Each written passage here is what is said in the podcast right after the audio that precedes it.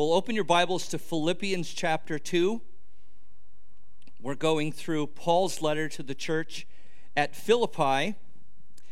Now, a, an amazing Bible lesson principle I want all of you to know is that every passage of the Bible and section of the Bible has a key theme or a key verse. And when you discover what that is, then all the details around it start to make sense.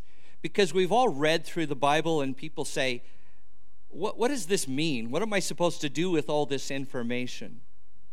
And Philippians chapter 2 is a great example of this biblical principle. Now, many would say that Philippians 2 3 is the key verse. Look at that. Paul says, Let nothing be done through selfish ambition or conceit, but in lowliness of mind, let each esteem others better than himself. Now, I understand what that means, but my question is why? I understand I should do this, but the why is down in verses 12 and 13. Paul says, Work out your own salvation with fear and trembling, for it is God who works in you both to will and to do for his good pleasure. So, why should I esteem others better than myself and serve them? It's because God is doing something in me, God is working in me to work out of me his something that is of his good pleasure. Now notice that this phrase does not say work for your salvation. And you know that tends to be our automatic mindset. If God if I want God to work in my life, then he requires me to do something before he'll bless me. Now, we know that that's not true. We know that grace is unmerited favor. We've all said that in church at some time or another. And yet, it is kind of our nature to think, but what do I have to do? Paul does not say, now everyone work for your salvation so that God can bless you. He says, work out your salvation. The title of my study is A Good Workout that would be more of a, a sports or an athletic reference. I know we're not all athletes. Athletes, maybe you are in your own mind. I used to be an athlete, I was a gymnast. In the last millennium, way a long time ago, I was a gymnast. And I remember the day I showed up at junior high school. I grew up near Los Angeles and I went out to the area on the campus where there are some kids doing tricks on the bars. I had never seen that before. I had never done any gymnastics before. You know, the moment I saw other kids do it, there was something in me that said, I can do that. I just, I just knew it was in me to do it. Now, I couldn't automatically do it. It took years to bring out of me what I knew was already in me to do. And that's exactly what Paul is talking about. That God has already put in you every spiritual blessings. And now we, as we go through life and study the word together, we serve one another, it's getting worked out. We are becoming the very person that God has designed us to be. This phrase, work out, carries the meaning of bringing something to its full completion or its full maturity. It's like working out a mathematical problem to its completion. It could be used of, say, a mine that had gold in it. We had to go work the mine to get everything out of it that was in it. The gold's already there. We just have to work it and get it out. Working a field to get a harvest. It's hard. And many times, how many of you have thought, Lord, why is my life hard? Why can't it just be a little bit easier? Lord, I want to serve you. Could you just make this easy all the time? Now, I know you've prayed that. And you know the could that the Lord could do that at any time. I want you to know that. He's not sitting there thinking, well, I'd really like to, like to make your life easier, uh, but that's a hard one. You are particularly difficult. Nothing is hard or easy for God. Hard or easy is us. When we have a really impossible prayer request, the tone of our voice changes as if we have to work up the emotion. If it's hard for us, God, God, you know how hard this is. He's thinking, no, this is no, this is no big deal. Hard is easy for you. It, hard only it refers to you. So if God doesn't make it easy for you, maybe He's doing it for your good. so that you will have the struggle to become the person He has called you to be. I would rather it not be that way. So, this means literally we are like at the gym together. Do you know that phrase when Paul wrote to Timothy uh, in 1 Timothy? He says, I want you to exercise yourself toward godliness. That wasn't just a casual play on words, exercise yourself, because the literal Greek word he used is gymnazo, which sounds like gymnasium. It is a Greek athletic word. Actually, to be a little bit creepy, the word gymnazo means to exercise naked. So we're not doing that. but you know they did in the Greek culture they did in the Greek culture. So the gymnasium is what?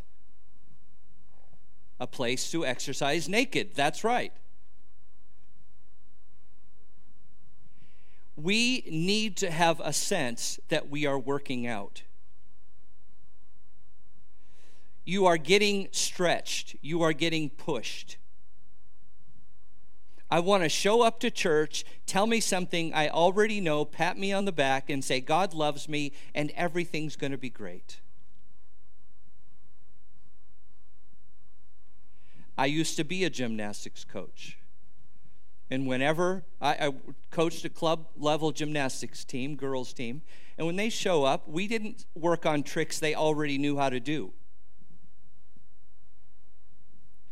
We worked on things they couldn't do. I would make them do things they were afraid to do.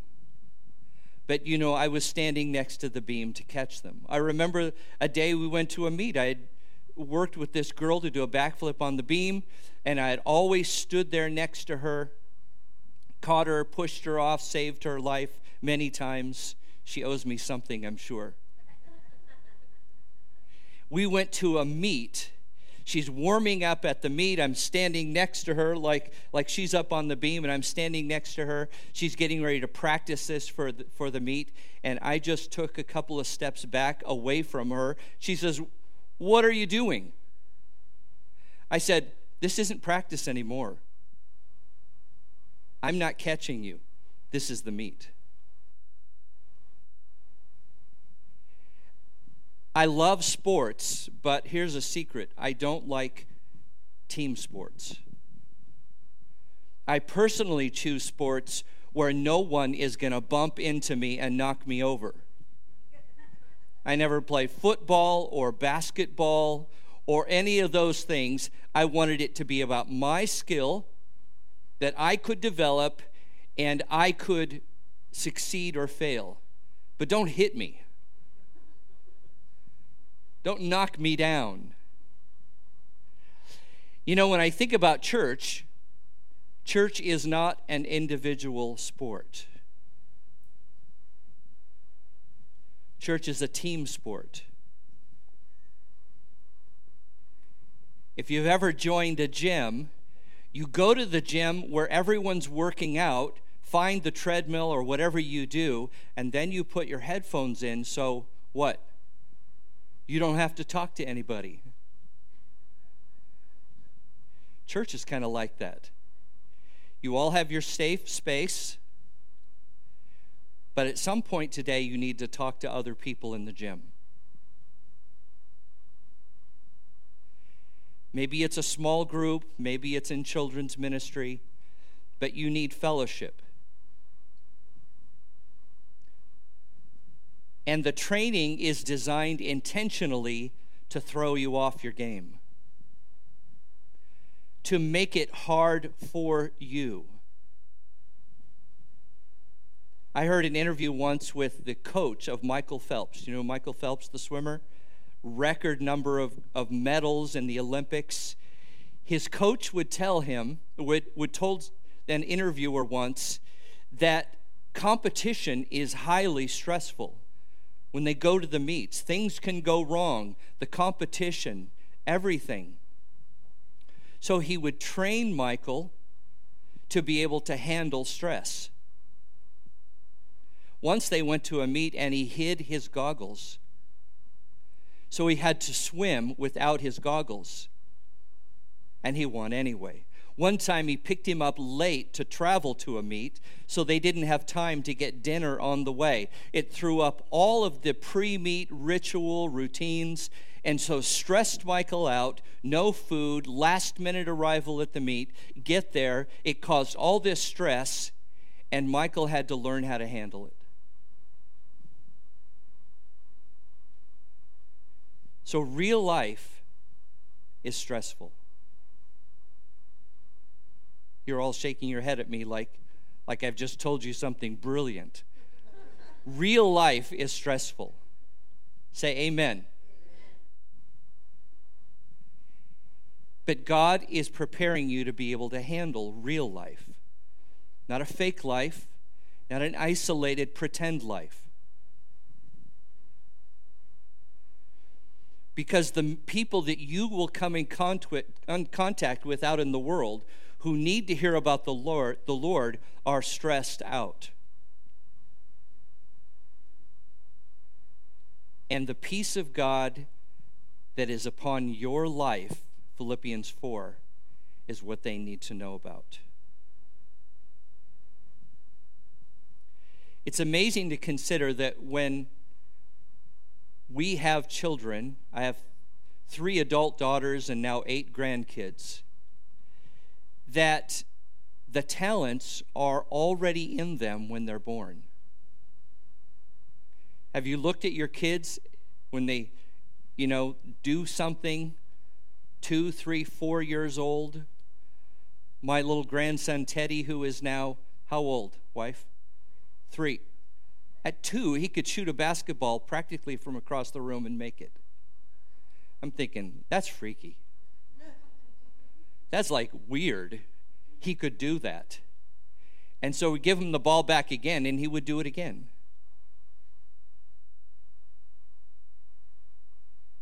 And you've done that with your kids. You put them in different sports, you put them in different situations, and you go, that's not it. that's probably not it. Maybe they try another sport and they go, you say, that's it. That's it. I, my wife and I would take our granddaughter, Audrey, who is nine. I can't keep track. Thank you for coming today. Audrey's nine. We've been taking her to gymnastics.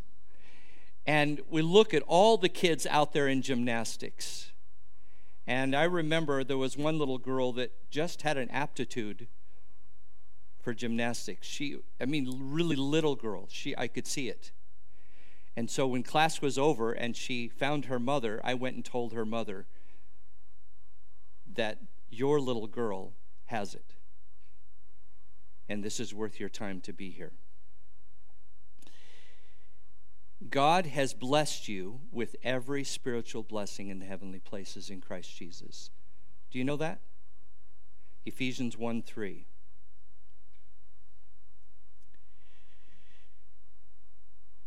This whole chapter, then, in Philippians 2, is about four people.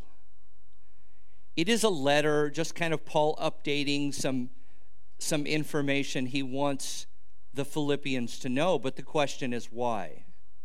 Last week we looked at the first 11 verses. It's about Jesus Christ, verses 1 through 11. He says, Let this mind be in you, which was also in Christ Jesus, who, being in the form of God, did not consider it robbery to be equal with God, but made himself of no reputation, uh, reputation taking the form of a bondservant, coming in the likeness of men, being found in appearance as a man. He humbled himself became obedient to the point of death, even the death of the cross. And therefore, God has highly exalted him and given him a name which is above every name, that at the name of Jesus every knee should bow. Of those in heaven, of those on earth, of those under the earth, and that every tongue should confess that Jesus Christ, Jesus Christ is Lord to the glory of God the Father. That's an amazing passage in the Bible. But now this is followed by the accounts of three more people. There is Jesus. Next, Paul is going to share something about himself. Then he's going to tell them about Timothy. And then lastly, he'll tell them about Epaphroditus, an elder from Philippi, who brought a financial support to Paul in a Roman prison. Now, why is he telling them about these four people? Because these are four examples of people who have worked out or are working out the calling that God has placed on their life.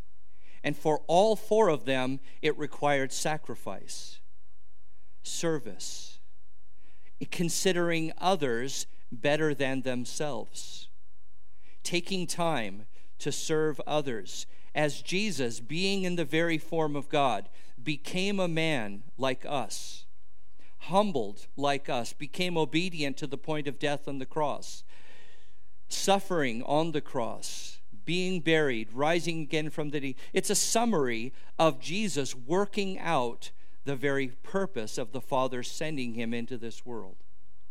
He worked it out. He had to do it. It's one thing to say, This is what I'm called to do, it's another to go do it. But then the next example, as I said, verses 12 through 18, is the example of Paul.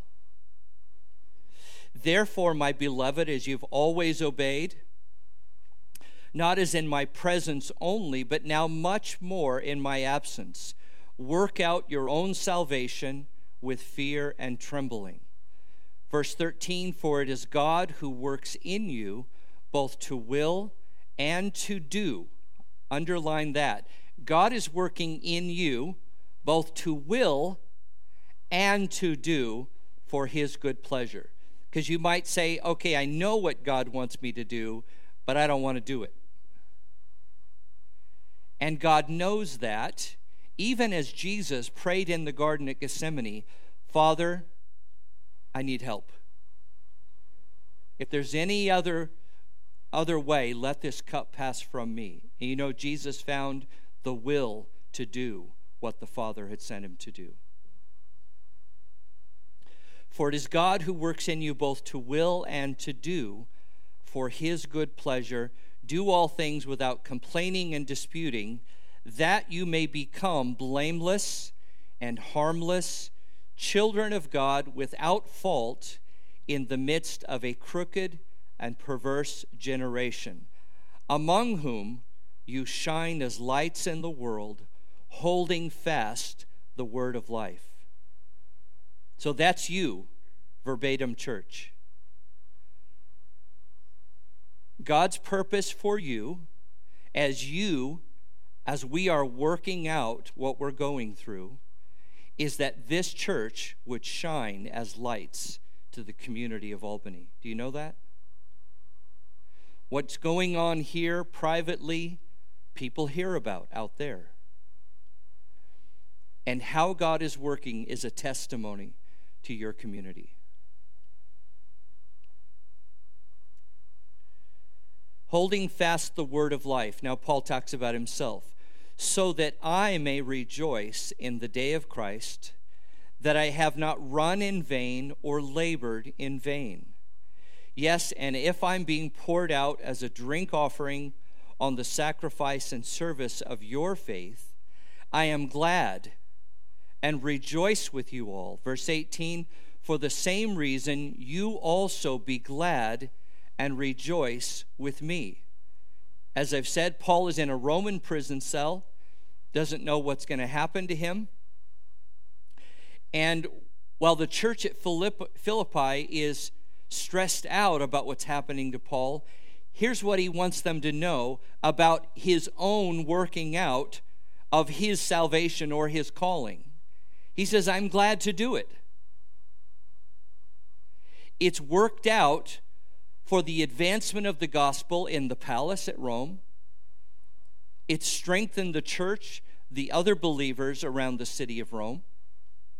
It's worked out for your engagement in my ministry. It's worked out for your prayers. It strengthened you because now you have to pray for me. That's how Paul saw things. If his own suffering benefited others, then he rejoiced. I have a confession to make. I am not like that. If my suffering benefits others, that's nice, but I'd like to get it over as soon as possible.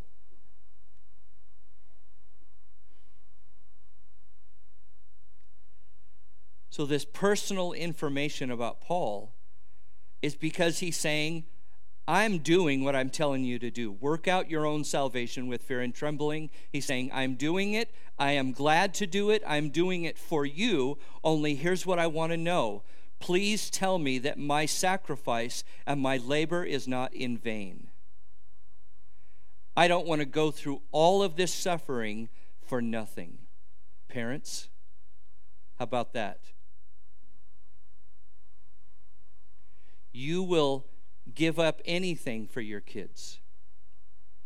You will, you will labor. It's a labor of love. You will sacrifice. You'll be up in the middle of the night. They better turn out right. Right? Or they're going to owe you something. they better turn out to be good kids, good adults you are working out this thing you wanted to do. And that's all Paul is saying. The blessings are the church grows, they rejoice, and then the city of Philippi is blessed by having a strong church. And you remember that Philippi was the first Christian church in Europe. Paul went there on his missionary travels. And so Philippi was the first church. And this, this landmark church is a testimony to the other cities that will also, where the gospel will also spread. The third example of Philippians 2 is Timothy, and that's verses 19 through 24. But I trust in the Lord Jesus to send Timothy to you shortly, that I also may be encouraged when I know your state for I have no one like minded who will sincerely care for your state. For all seek their own, not the things which are of Christ Jesus, but you know his proven character, that he is a son with his father. As a son with his father, he served with me in the gospel. Verse 23 Therefore, I hope to send him at once, as soon as I see how it goes with me but I trust in the Lord that I myself shall also come shortly. Now, it was on Paul's missionary travels that Paul came to where Timothy lived, the town of Lystra. It was there that Paul did miracles, he preached the gospel, the usual ministry of the Apostle Paul, it was there that Timothy believed in the Lord, even though he learned the scriptures as a child from his mother and grandmother, Lois and Eunice. It was at that point that he was born again under Paul's ministry. So Paul considered Timothy a son in the faith. Timothy had such knowledge and commitment to the scriptures that, Tim, that Paul had Timothy travel with him and his missionary travels. That's, that's an amazing Bible school experience.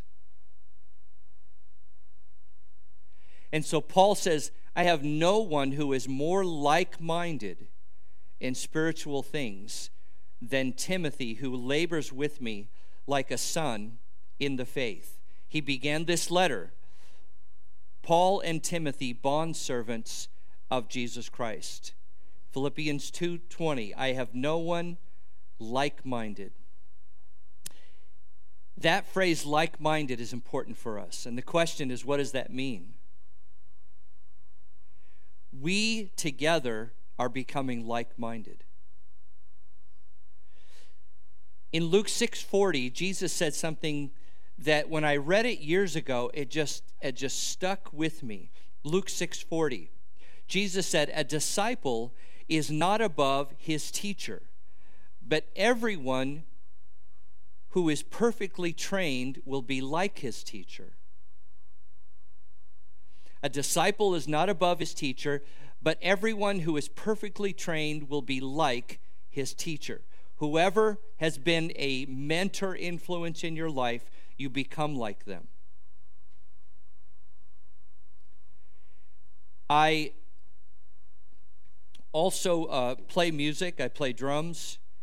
When I was in my early 20s, late teens, I studied with a couple of famous drummers growing up in Los Angeles. And even to this day, although this is now only 10 or 12 years later, you're supposed to laugh at that. Now, that was 43 years ago when I was taking lessons from David Garibaldi, who was Tower Power's drummer. Uh, before that, I studied with a guy named Roy Burns, who was Count Basie and Benny Goodman's drummer. To this day, I will do things on the drums that I know I stole from them. Now, I feel like it's mine. These are my licks.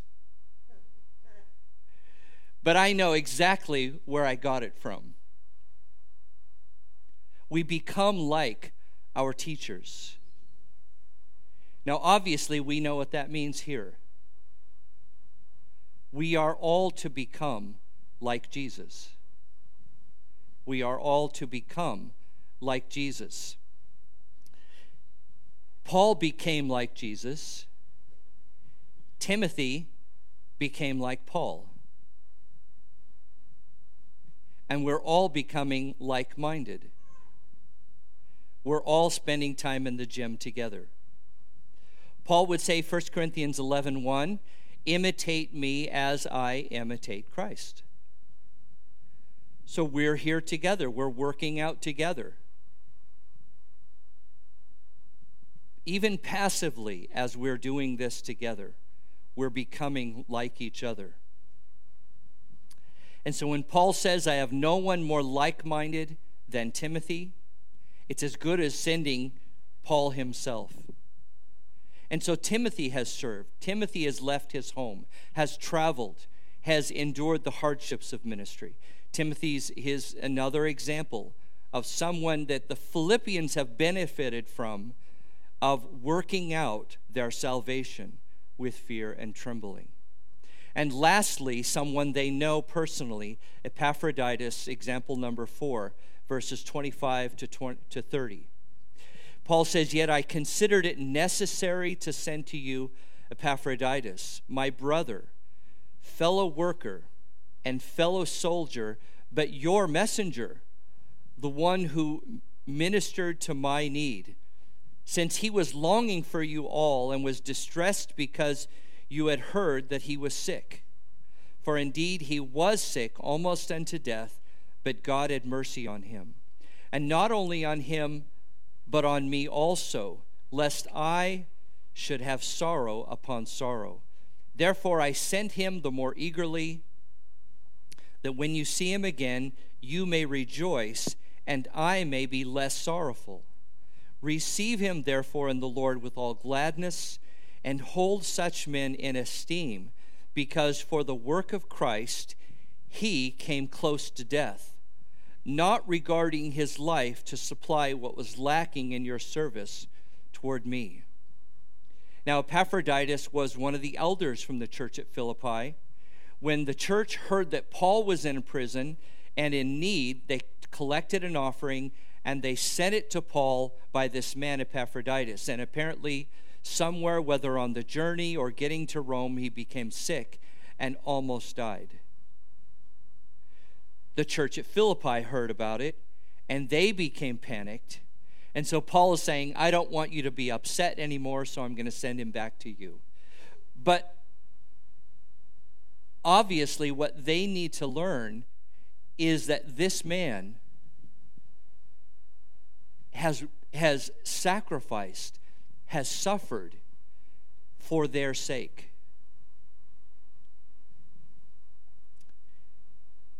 And Paul is using uh, almost everything he can to get them to, to learn this principle. Whatever hardship they're going through, whatever suffering they're going through, others around them have suffered for them to bless them. It's amazing to me over my years of ministry how many people sacrificed to bless my family. I can look back and tell story after story after story. Even just a couple of weeks ago. Now, I resigned from my church, Calvary Chapel, Portland, at the end of 2016. A man who is part of my church called me just a few weeks ago and says, I have an extra financial blessing to pass along. Terry, could you give me some, some places where I can pass this money along to? Other people that I see rarely that were part of my church financially support my ministry so I can go out and do the ministry. It's amazing the sacrifice that people make for you, maybe in ways you don't even know it.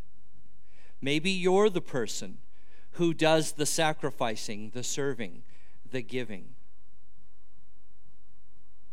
we all get our turns on either side of that story, either to be giving or receiving. And when it's your turn to receive, it's okay. It might make you uncomfortable to be on the receiving side, but it's really okay.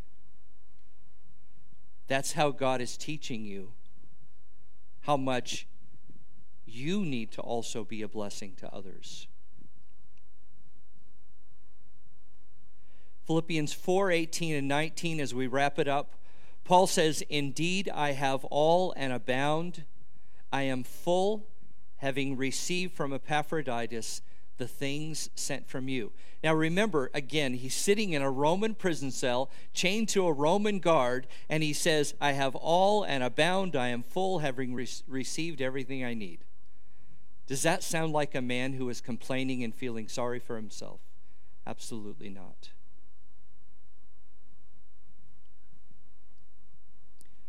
Jesus, Paul, Timothy, Epaphroditus all lived by this principle that we are to work out our salvation with fear and trembling.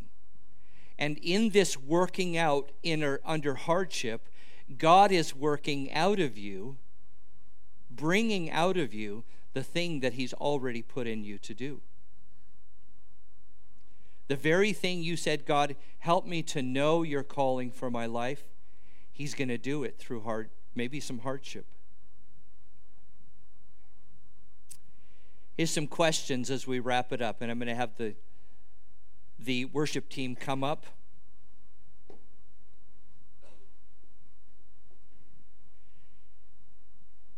When we go through passages like this, it has to be more than you say, wow, that was amazing. I never knew that before. wow, that's an amazing definition for that word, or that's interesting to know that about the history of Philippi. All of this comes around to application for us. And so there's simple questions. What is God working out in your life? You probably already know.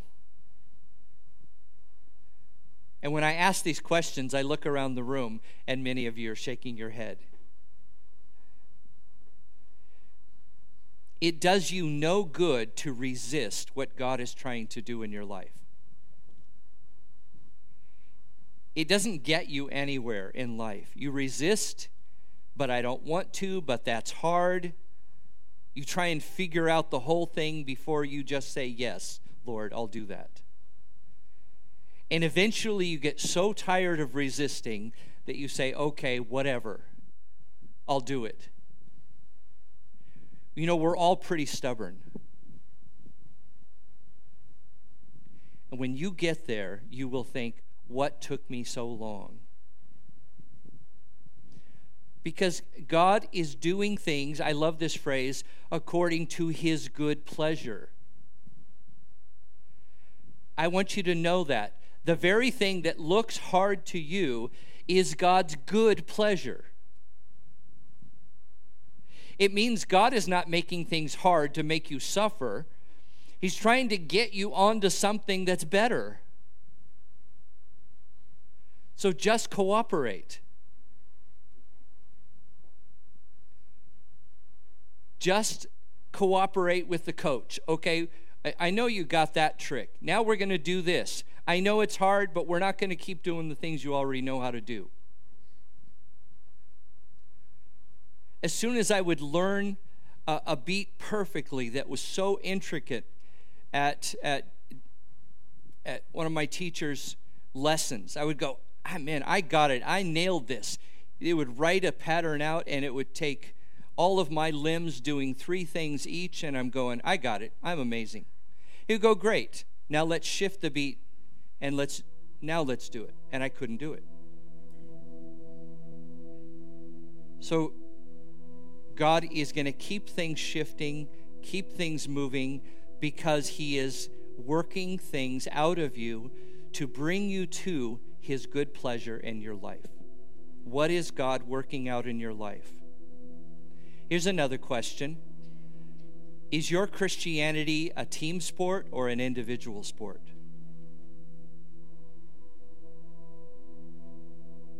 Well, I'm going to go home and pray about that. Or you might say, ask somebody else to, to pray for you about that. And the third and most important question are you becoming like Jesus? Because the disciple has to become like the teacher.